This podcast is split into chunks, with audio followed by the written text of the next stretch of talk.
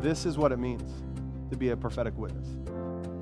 Like the way we live our life, the way we interact with people, we understand like, like there, there, there's like a counter narrative that we believe in, right? There, there is, a, there is a, a dominant narrative in culture, but there is a counter narrative that we, we subscribe to and that we believe in as, as the people of God. We know that a eucatastrophe is on the way, that, that the goodness of God is about to interrupt the story in, in any moment. And so we don't accept the status quo. Instead, through tangible actions, we step into the brokenness of the world and we begin to, to, to uh, with a message of hope, release a prophetic imagination about what life can be like. So, so the way we live and the way we talk to people, the way we help people, the way we interact with the brokenness of this world, we do it in such a way to release an imagination in people about what life can be like, to release into people an imagination of another kingdom, to release into people an imagination of, of, of, a, of a good God who, who loves them incredibly. This is why, this is why like, it matters to not just like be casual with our faith. That's why it matters to not just sort of, you know, affirm the name of Jesus, but, but not follow him completely. Because we miss out on, on, on living in such a way that actually releases a prophetic imagination about what life could really be like for people. And we live at such a time where everywhere you look, there's radical brokenness, massive brokenness and pain in people. And if the, if, if the people of God, if the church is not living as a prophetic witness, we're not releasing a prophetic imagination about how different life can be for people, that it doesn't have to always be that way, that, that like, you know, there's a eucatastrophe that could, that could interrupt their, the narrative of their life, then, then what are we doing other than just coming together and singing a few songs and listening to a message week in and week out?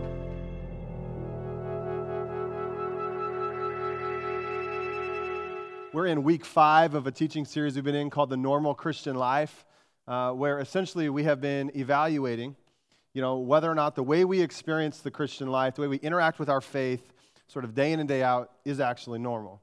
Kind of, kind of asking the question, you know, is it possible that the way you and I sort of interact with our faith, the way we sort of experience Christianity in, in 2021 is actually abnormal instead of normal, especially when we compare it to the first three centuries of the church and the early followers of Jesus. Is it possible that the way we're kind of, you know, walking this thing out, the way we're experiencing this Christian life is actually abnormal uh, compared to normal? Uh, a lot of the, the passion for this series that, that Pastor Josh and I uh, have been bringing really comes from a conviction that we have that, that the normal Christian life is not what the church normally experiences. I really believe that. I mean, I, I, read, I read the New Testament. I read about, uh, you know, all the, uh, you know, the, the things that Jesus said, the standards that he, he laid out. I read about the early followers in the New Testament and the way they, they lived the, the Christian life. I read about their radical generosity, their love for one another. I read about their, their surrendered life, the transformational power that they carried, I, just this, this, this laser focus, this willingness to kind of give everything they had for the sake of the gospel. And, and I, and I uh, read about, you know, in, in church history, the first, uh, you know, three centuries really being incredible. But even since then, there's always been, you know, an authentic remnant that's sort of made its way throughout history.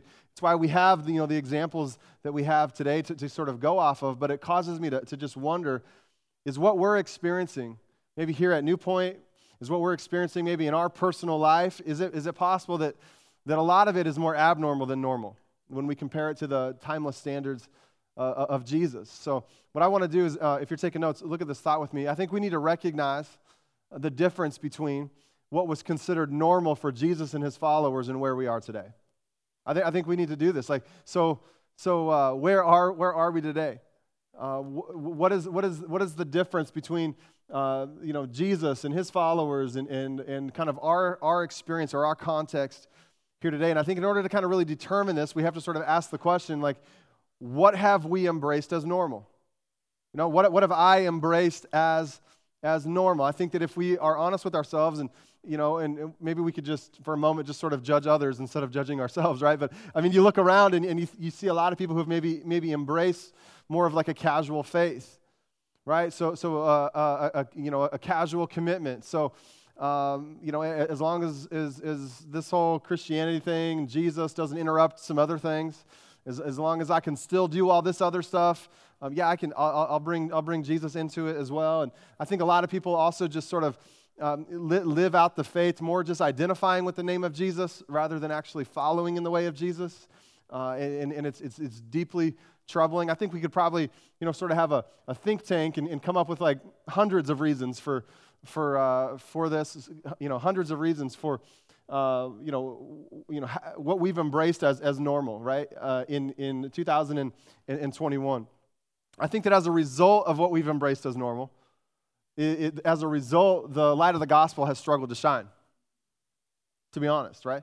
I, th- I, think that when you see compromise in the church, or you see when you see Christians kind of just sort of going through the motions, or maybe the fire has has, has uh, you know grown cold, whatever it is, I think that, that, that as a result, the the light of the gospel struggles to shine the way it is supposed to shine.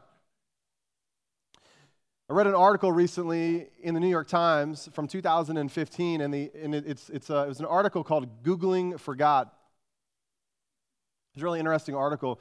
And uh, the author writes this article, and, and in the opening sentence of, of this, this, this profound you know, article, he, he makes this statement. He says, um, he says, It's been a tough decade for God.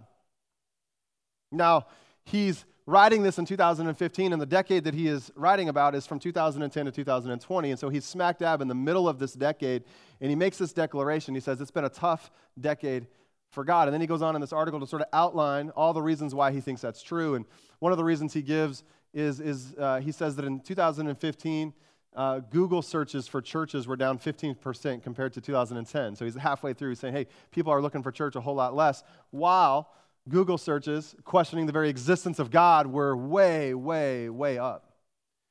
He goes on to talk about how, uh, you know, certain behaviors that would be in, in direct conflict with who God is uh, had skyrocketed over that five year period. He in, uh, you know, outlines in this, in this article uh, that the number one Google search that included the, the word God was God of War, which is a popular video game, if, if you didn't know. And, and uh, thought that that was just, just uh, incredible uh, to think about, that a, that a video game would be the top search to include the name God.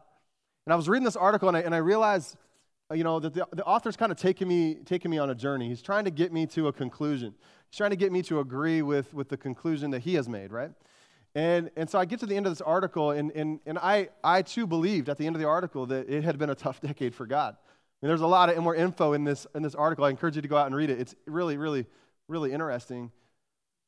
But as I thought about how it had been a tough decade for God, I, I actually thought, man, maybe it's been a tough decade for God because it's been a tough decade for the church. Maybe that's, that's really the, the, the, reason. You know, I, I think, you know, the church that Jesus founded on his compassion and on his grace has at times, you know, failed to even remotely resemble him. You know, it seems like everywhere we, we look these days, we're seeing like celebrity pastor scandals. I know there's been a couple like real high profile ones recently in the news. And, we, we, we look around and we see, you know, like the abuses in the Catholic Church. Look around and we see evangelicals who are seduced by political power. And then you, you know, kind of couple that with materialism and complacency. And I think we have some identifiable reasons for why so many people have walked away from the church altogether. Right?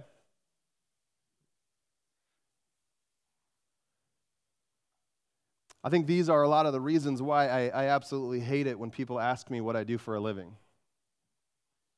I, I, uh, I, I mean that a little bit tongue in cheek, but it's, it, I'm actually like being really honest because when people find out I'm a pastor, the conversation changes completely. And uh, if I've, you know, never met them, it's the first time we're talking, or, you know, we're sort of trying to kind of kind of build a, a, rapport with one another. As soon as they find out I'm a pastor, the conversation changes because most people carry with them an assumption of what that means. And a lot of the assumption they carry comes from maybe like a, a, a negative context, a ne- negative experience that they've, they're, they're, being informed by. And so I, I, I hate it when people, you know, uh, find out. So I usually leave that in the, my back pocket when I'm talking to people, and I'm, I'm like very careful to, to like let that out of the bag, and because um, it, it, redefines sort of sort of the, the relationship all, altogether. Now, I love being a pastor. Okay, more than that, I, I love Jesus. Okay. I, hope that that's important to you that your pastor loves Jesus. But I, I mean, I love, I love, I love Jesus, right? But here's the deal. I, I, grew up, I grew up in church. I've been a pastor's kid my entire life okay? And, and I've always just been around church. I've been around the back office. I've kind of seen it. Uh, and, and to be honest with you, like I have, for as long as I can remember, always had a bit of a complex relationship with the church. I have, I have seen firsthand, I've witnessed and experienced like what makes the church great.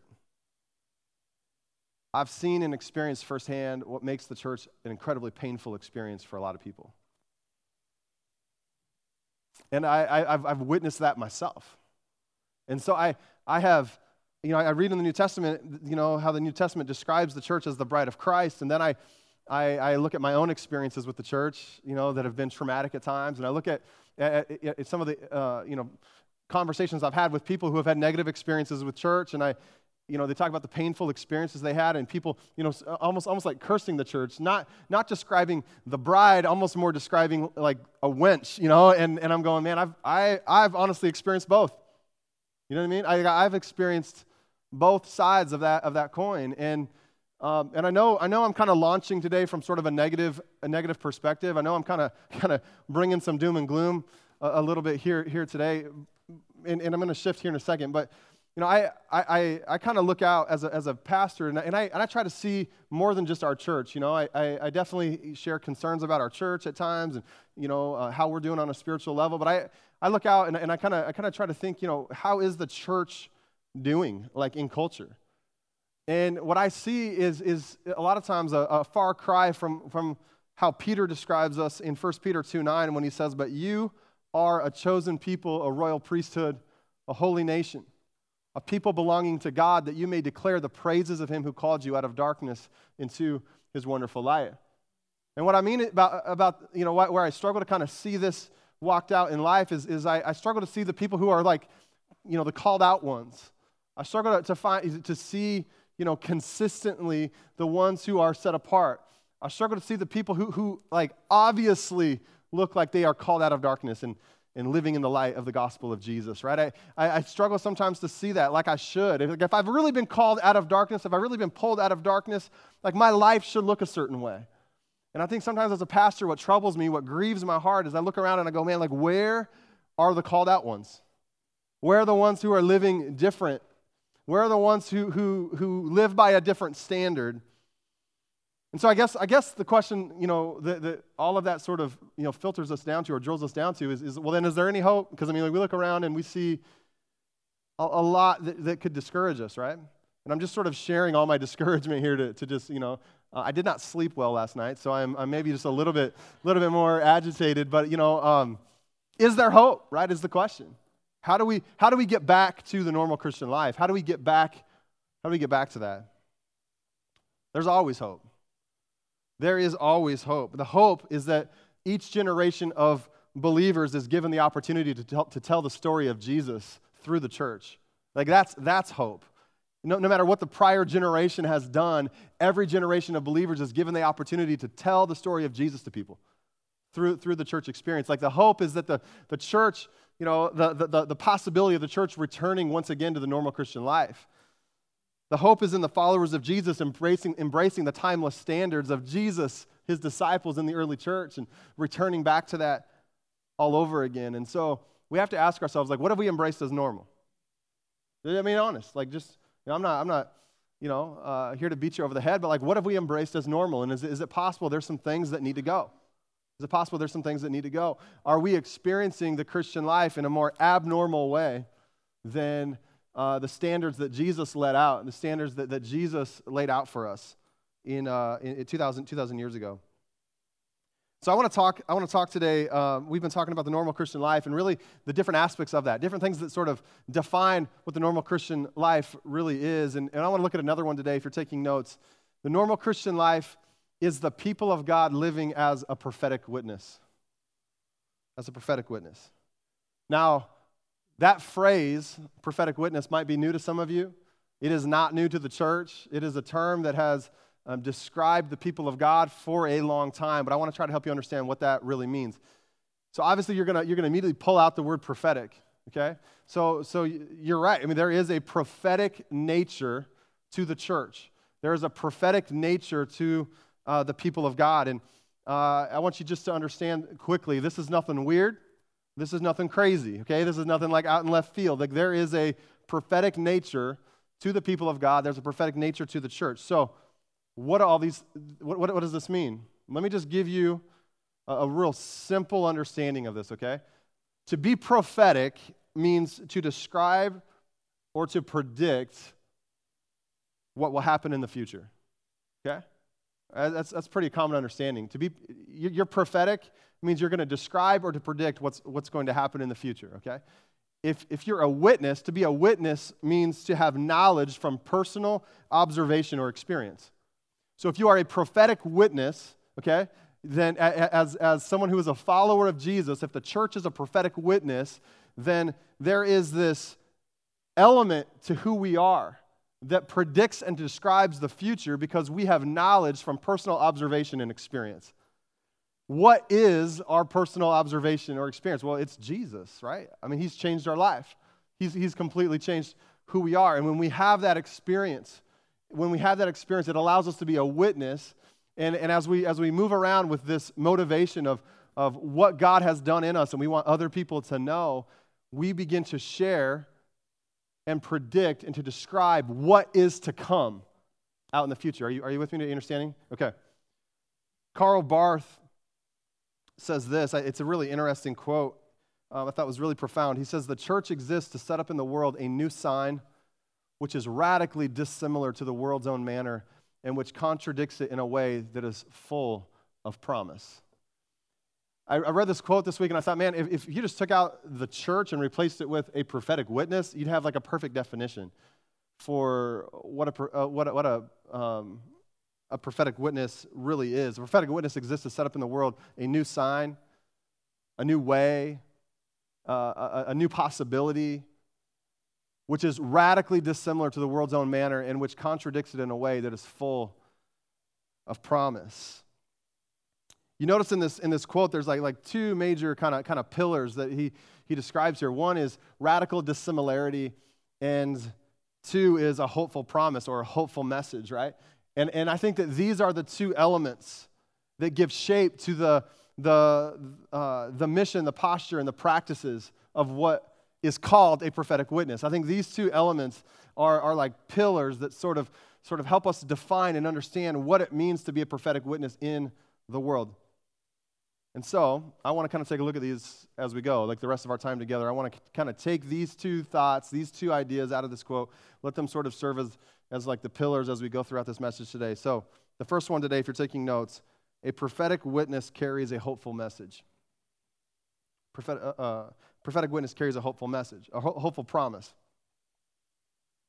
A hopeful promise. Now, a promise, let me just tell you this a promise is actually prophetic in nature. I don't know if you if you realize that. But if I, uh, if I, you know, promise my kids something, uh, if I if I promise them, hey, if you do this, I will, uh, I, I, will buy you ice cream.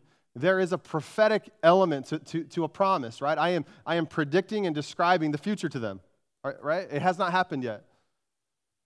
I want you to understand there's a difference between like this, this prophetic element that the people of God are supposed to have and actual prophecy okay? So there, there is just a prophetic n- uh, nature that we have where we're, we're like, you know, living out this, this faith. We're, we're predicting, we're describing the future. A, a promise is prophetic in nature. Um, when Lindsay and I got at the altar, got up uh, on the altar when we got married, you know, 15 years ago, uh, how many of you know we made a promise, right? We made some vows. We said in sickness and health, till death do us part. We did the whole, we did the whole thing we were standing there looking at each other, essentially predicting and describing the future that had not happened yet, right? We, we, we, we knew. We knew. The future will look like this. Like there's a lot we didn't know, right? There's plenty we didn't know, but we knew that regardless of what the, what the future would look like, this would be the outcome, and this would be what we would go after, and this is what the future would, would look like. And so a prophetic witness carries this hopeful promise, okay? there, there is this, this promise of what is to come. Jesus carried a hopeful promise as well. If you look in, in uh, Matthew chapter 4, uh, Jesus uh, you know, kind of reveals this hopeful promise. He says, it says, from that time on, Jesus began to preach, repent, for the kingdom of heaven is near. Kingdom of heaven is near. Now, this is not a message that he's giving of possibility. He's not saying, like, it's possible it's going to come right? It's, it's not a message of, hey, if you want the kingdom, just repent and, and you can have it. It it's, it's a message that Jesus is giving, is, it's, it's a message of, of arrival. He's saying, like, the kingdom of heaven is near, it is coming, it is right around the corner. It's, it's a very prophetic message. It's prophetic in nature because it had not fully arrived yet. Like the kingdom was with him, but the kingdom had not fully arrived. Are, are you catching me? Okay. And he tells them, I want you to repent. Repent. Repent. So he's talking to them about getting their lives right. Repentance is really a total change of mind that leads to a total change of life. So he's saying, like, like, I want you to start to think differently. I want your mind to shift. I want you to, to, to not, you know, live like you once did. I want you to repent. I want you to turn from this way of living, this way of thinking, and I want you to, to, to like, to like turn, have a total change in life because, because there is something that is on the way. There is something that is about to arrive that is going to change your life. If you're taking notes today, I want you to look at this, this thought with me. Jesus' message was deeply prophetic and that he instructed people to live and act in response to the imminent arrival of God's kingdom. Today, our message is no different. Our message is no different as the people of God. And so, what you have here in Matthew 4 is like Jesus really going around and he's declaring this message. He's, he's saying, hey, hey, you know, it, the kingdom, it's not fully here yet, right? It's, but it's coming. The kingdom has, hasn't fully arrived, but it's coming. He's saying, get ready. Get yourself ready. Prepare yourself for what is about to arrive. Well, similar to Jesus, we too carry a hopeful promise. We carry a prophetic message within us. We carry a message about something that has not happened yet completely, right? We, we, we carry within us a hopeful promise. We are, we are actively predicting and describing future events that have not taken place yet. There is a prophetic nature to the people of God. Are you with me today? Okay what kind of promise do we actually carry? That, that, that's important to, to understand. What is this message really like? What kind of message really is this? And um, I wanted to just kind of kind of give you maybe a, uh, a different way of, of looking at this. I, I uh, came across a term that was coined by J.R.R. Tolkien, you know, famous author who wrote Lord of the Rings and, and you know, uh, kind of a big deal in modern uh, uh, literature. And uh, he coined the phrase eucatastrophe. Eucatastrophe. Now, you'll notice there's another word in, in, this, in this word, right? It's the word catastrophe. A catastrophe is an unexpected evil. And we all kind of know, know what that looks like, right? You know what a catastrophe is. You know, uh, you're living life, you're kind of kind of going through the day to day, and all of a sudden, out of nowhere, something expected that, uh, that is like really bad happens. You know, maybe it's a uh, natural disaster, maybe you get some bad news, maybe somebody like, you know, steals your car, maybe some, you know, whatever it is, there, there's an unexpected evil that takes place. Like that is a catastrophe. Tolkien coined this phrase, eucatastrophe, because he says a eucatastrophe is the unexpected appearing of goodness in a story. So, a catastrophe is the unexpected appearing of evil in a story, where a eucatastrophe is the unexpected appearing of goodness in a story. It's the sudden happy turn in a story that brings joy and brings tears. I mean, reach, uh, you know, eat your heart out, Rocky Balboa, right? I mean, it's, it's, it's these types of stories. It's, it's uh, Braveheart. It's just about any epic film you could think of, you know, that, is, you know, that has ever, ever happened where, you know, it's like, it looks bad. It looks like, you know, everyone's going to like lose their life. It looks like the bad guys are going to win. And then all of a sudden, out of nowhere, right? That is what Tolkien describes as a eucatastrophe. The eucatastrophe occurs just as all hope appears to be lost. And as a result, the world is made right again. So, this is our message. Like, as the people of God, we have a hopeful promise. We carry a hopeful message. This is our message that there is an unexpected appearing of goodness that is about to change the story. Like it doesn't matter how, how like bleak, it doesn't matter how bad, it doesn't matter how, how dark and difficult like the world looks and life looks for people. We carry a hopeful promise that says, hey, in the midst of all that, when, just, just when you think there is no more hope, like there, like there is a promise that, that there is the goodness of God that is going to step into that story out of nowhere. We carry this message. It's the message of Jesus. And what makes this message prophetic in nature is that it has not fully happened yet. It hasn't fully happened yet. See, we believe that the kingdom of God is both now and yet to come. That the kingdom of God is, is here and it's available and it's accessible to us. but yet the fullness of the kingdom has not fully arrived yet. We still long for the day when Jesus returns, right? When he, when he sets up his, his, his throne in Jerusalem for a thousand years. Like we know that the kingdom of God has not fully arrived. And yet, in the meantime, the distance between when Jesus walked the earth and when he returns, he's given us access to the kingdom. He's given us access to the kingdom. And what makes our message to people prophetic when we share the good news of Jesus, when we, when we believe that there is actually hope when there appears to be no hope. What makes this message prophetic is that, is that it hasn't fully happened yet. There's more to come. We long for that day when Jesus returns. As a prophetic witness, let me just tell you this is what our announcement is, okay? Our announcement is this there are multiple catastrophes happening in our world right now. We look around, we see evil, we see evil plain as day everywhere we look. I mean, we can feel as if we are just, you know, incredibly outnumbered. It seems like there are catastrophe after catastrophe. Evil is rampant in our world. But our message is this at the same moment, at the same time, there's all these catastrophes. We, as the people of God, are, are living in a eucatastrophe, right? and we are anticipating a coming eucatastrophe. So, in the midst of all of this evil, we are, we, we are living in the goodness of God, the unexpected arrival of the goodness of God that, that has arrived for us to, uh, to embrace and to live in. And then we are also anticipating the day when He returns and when He comes again. And so, what happens is, as the people of God, as a prophetic witness, we begin to see ourselves differently. We actually begin to see ourselves as, as a forerunner for Jesus. We actually begin to see ourselves with a, with a mission to sort of prepare the way of the Lord. It's very, very, very similar to that of John the Baptist that we read about in the Gospels. John the Baptist was a forerunner. John the Baptist had this mission to prepare the way of the Lord. He had one duty, he had one thing he, that, that he cared about. He had, he had one objective every day when he got up it was to pr- prepare the way of the Lord.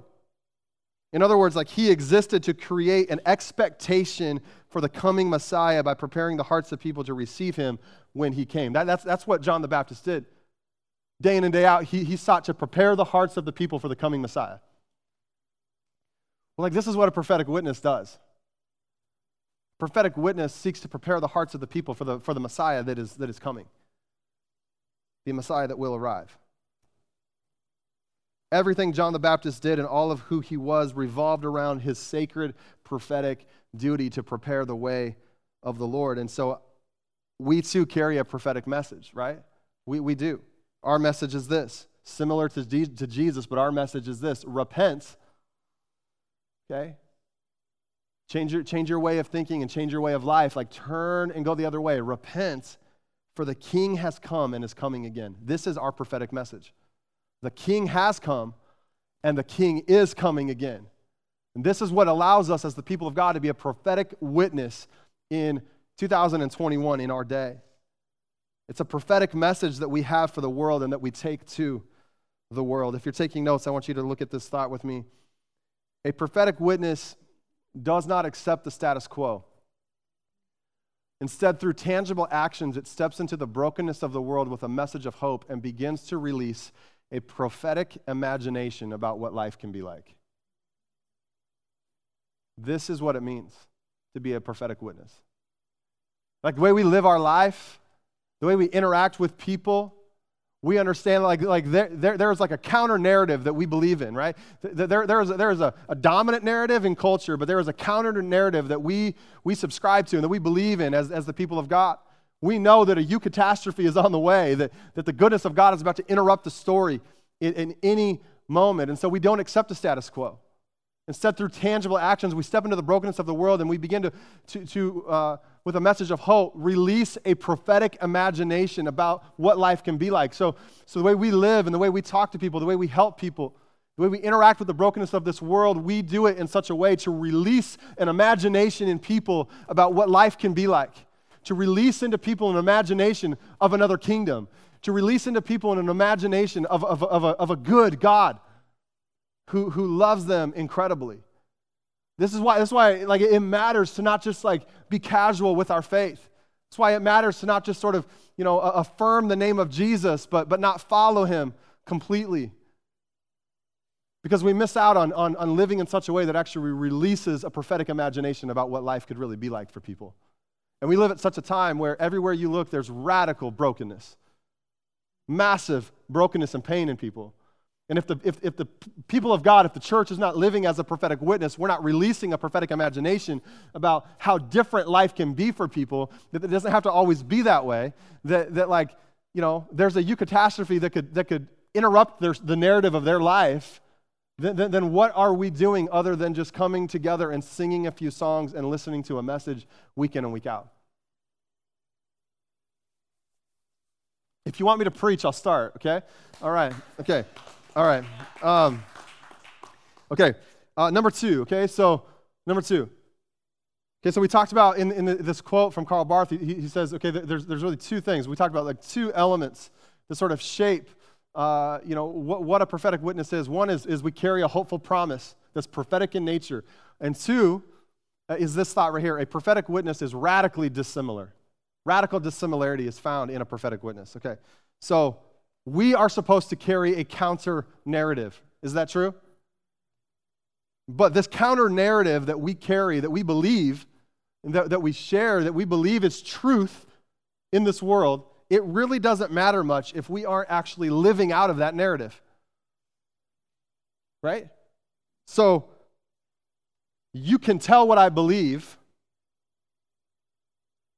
not by necessarily what I say, but how I live, right? And so if I'm, if I'm releasing a message, a counter narrative to, to you know, the, the dominant narrative in culture, but I'm not living like I really believe that narrative, why would you ever believe me? Why would you ever want to subscribe to that? People can tell if we really mean what we say by how we live out our lives, right? Do you notice that the early followers of Jesus lived lives that were radically dissimilar from the dominant values and ways of culture? Do you notice that?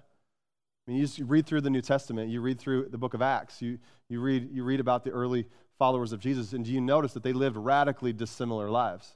Radically dissimilar. They lived these radically dissimilar lives so that, listen, so that the onlookers might catch a glimpse of the beauty and truth of this other world, okay, the kingdom of God, this other world, and its king, Jesus, that would one day return for his, his bride. They, I mean, they, they, they lived in such a way so that people might be given a glimpse of this other world. Their goal wasn't to make their home here on earth. Their goal was to reflect the values and the ethics of this other kingdom and then to live in anticipation of Jesus coming again. And so, what's interesting to me about the early followers of Jesus is that, is that instead of assimilating into culture, they intentionally resisted. They intentionally resisted so that the message they carried in would, would in no way become watered down or perceived to be fake. They refused to just assimilate and go along with, with like the dominant ways of culture. They, they lived countercultural lives. They lived differently, radically dissimilar lives because they knew that they carried a hopeful promise. They knew that they carried a prophetic message that described you know, the, the, the, future events that would, that would come. And if they didn't live this out like they really meant it, people wouldn't take them seriously.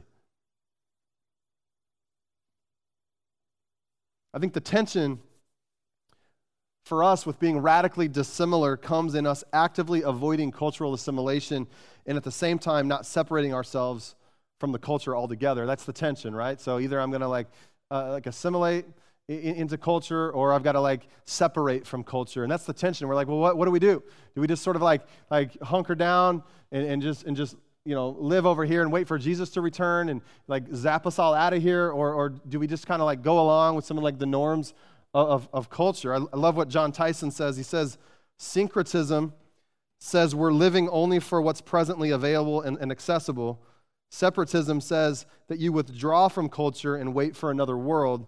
But our call is to live fully present here and now while we long for another kingdom.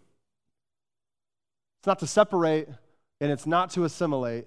It's to live fully present in the here and now while we long for another kingdom. Prophetic witnesses, listen to me, do not hate the world, believe it or not.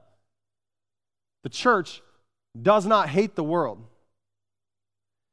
The church, the prophetic witnesses, are not to be protesting the world either.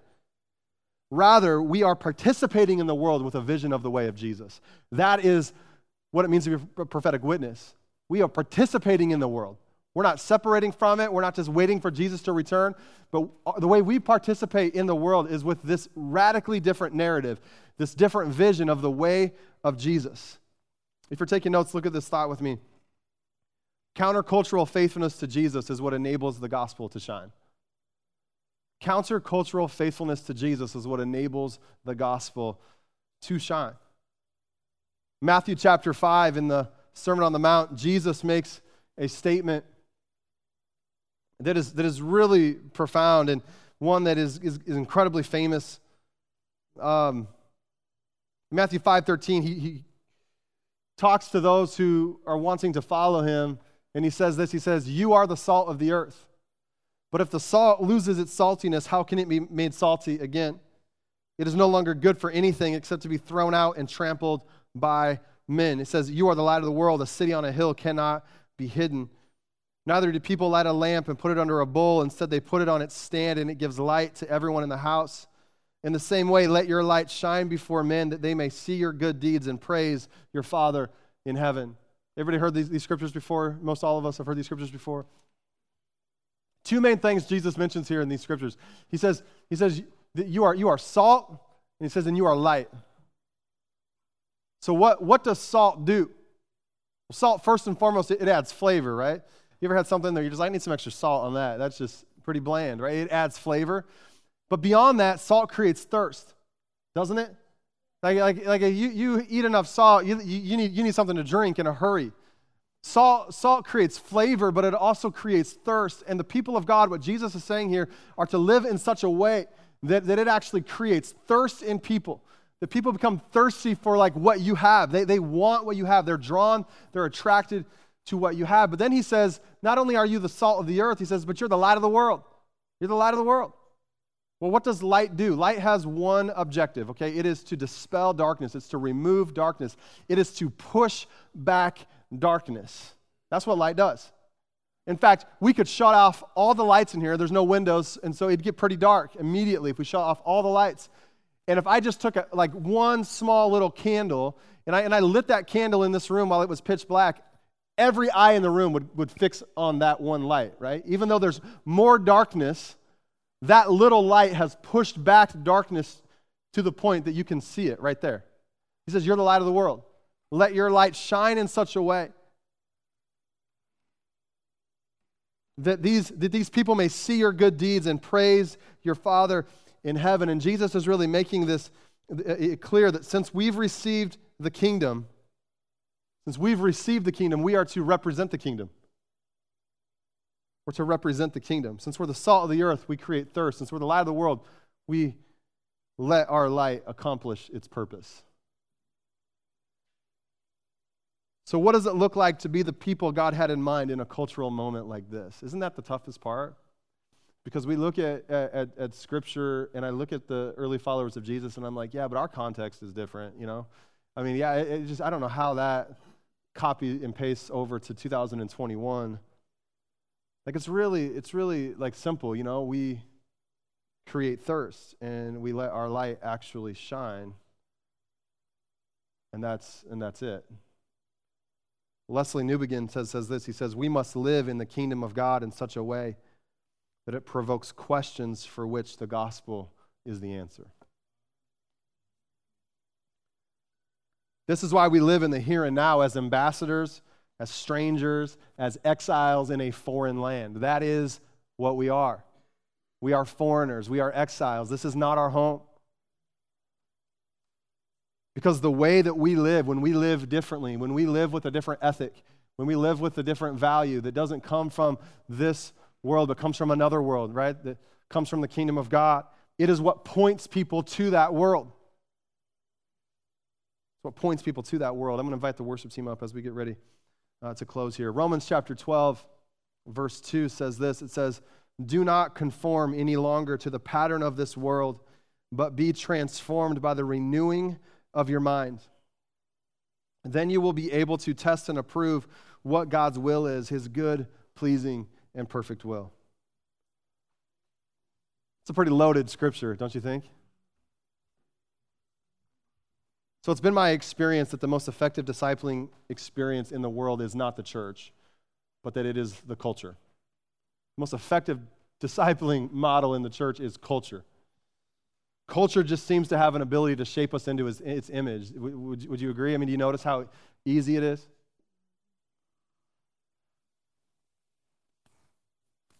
Have you ever wondered how that happens? You ever wondered like how, how it is just it seems to be so easy for culture to just sort of shape us into its image? And, and I'm not even really talking about, about like the world or non-believers. Like that's kind of how they're supposed to behave. But I'm talking about like Christians, the followers of Jesus. Like how is it that we find ourselves becoming so easily shaped by, by the culture? Cultural formation, okay, is different than spiritual formation. Cultural formation means we're being formed by culture is when the competing values in culture, the competing values in culture are the values that are shaping us.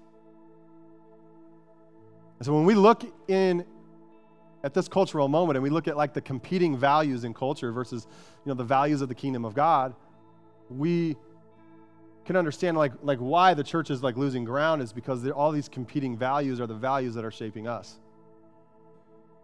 We're not living radically dissimilar lives.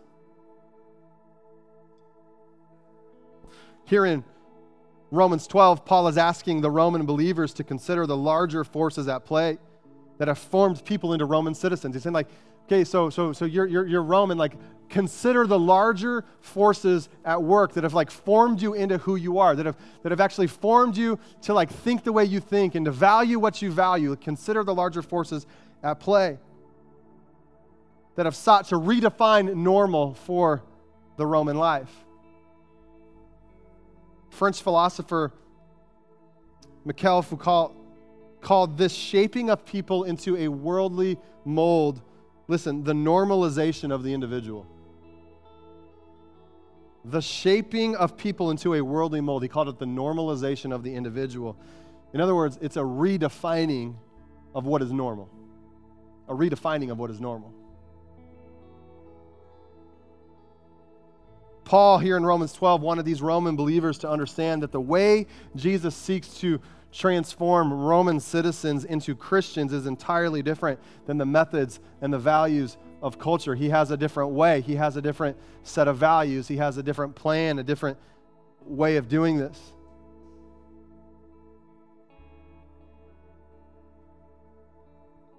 And this is why, like, we want to we want to re-engage the normal Christian life.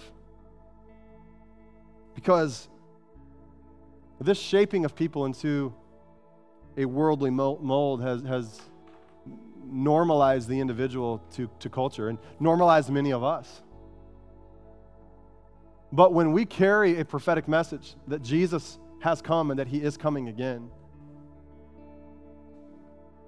and yet we don't live lives that really show that we believe what we say, it undercuts that message, and that message doesn't go very far. Look at this thought with me.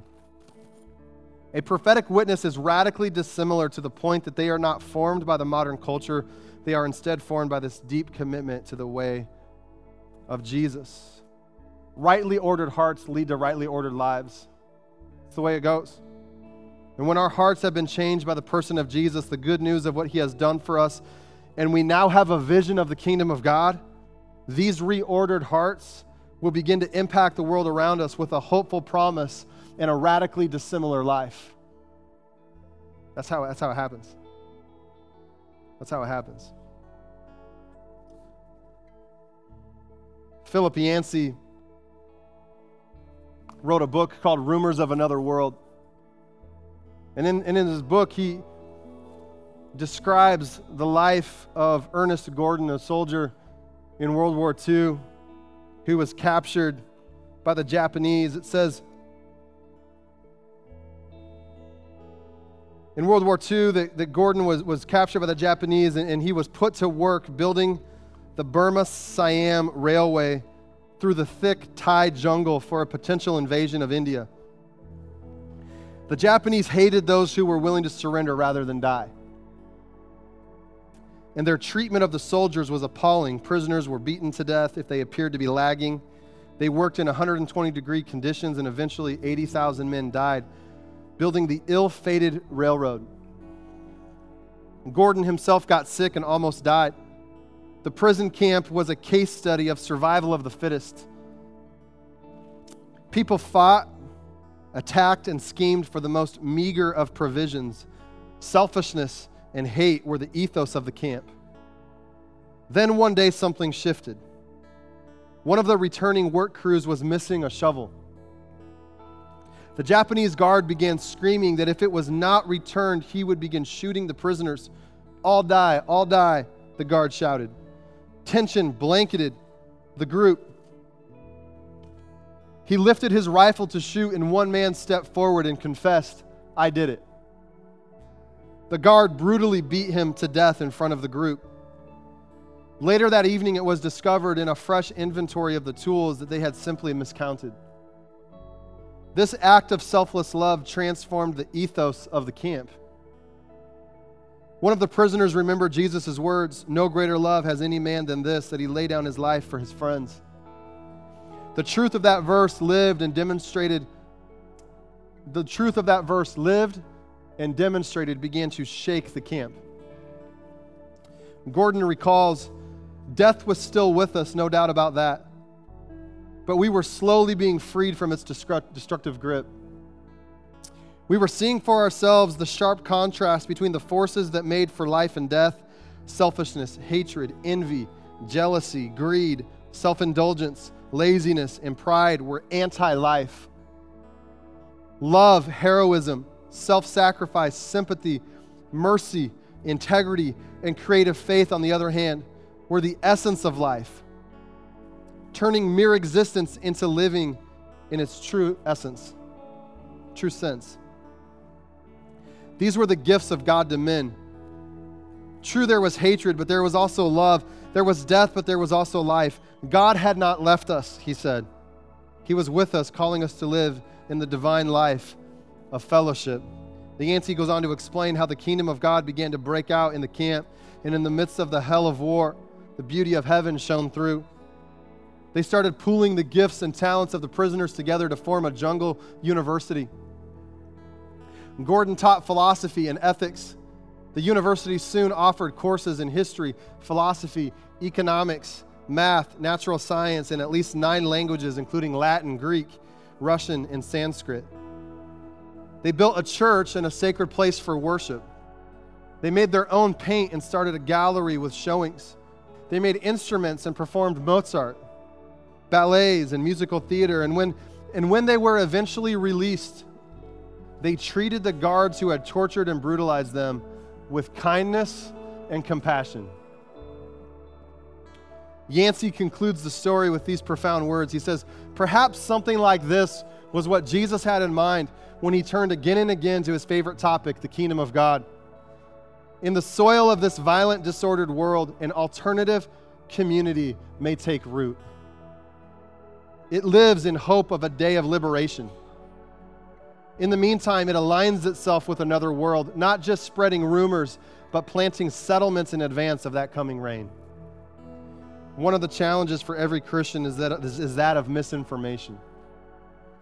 We know everything about that which we can do little about, and we know little about everything we can do everything about. Rather than aiming to influence people far and wide, Perhaps we should turn our attention to the seemingly mundane around us where we can actually have impact. Would you stand with me this morning?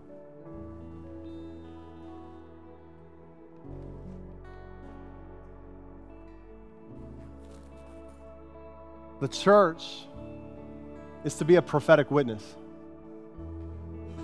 To be a prophetic witness means that we carry a hopeful promise and that we live radically dissimilar from the dominant ways of culture. And so the obvious questions this morning are Am I carrying a hopeful promise to the world around me? Am I living radically dissimilar from the dominant ways of culture? The question is Am I a prophetic witness? Would you bow your heads with me for a moment? You're here this morning and you would just say, you know, Pastor Jordan, there, there's, some, there's some work to be done.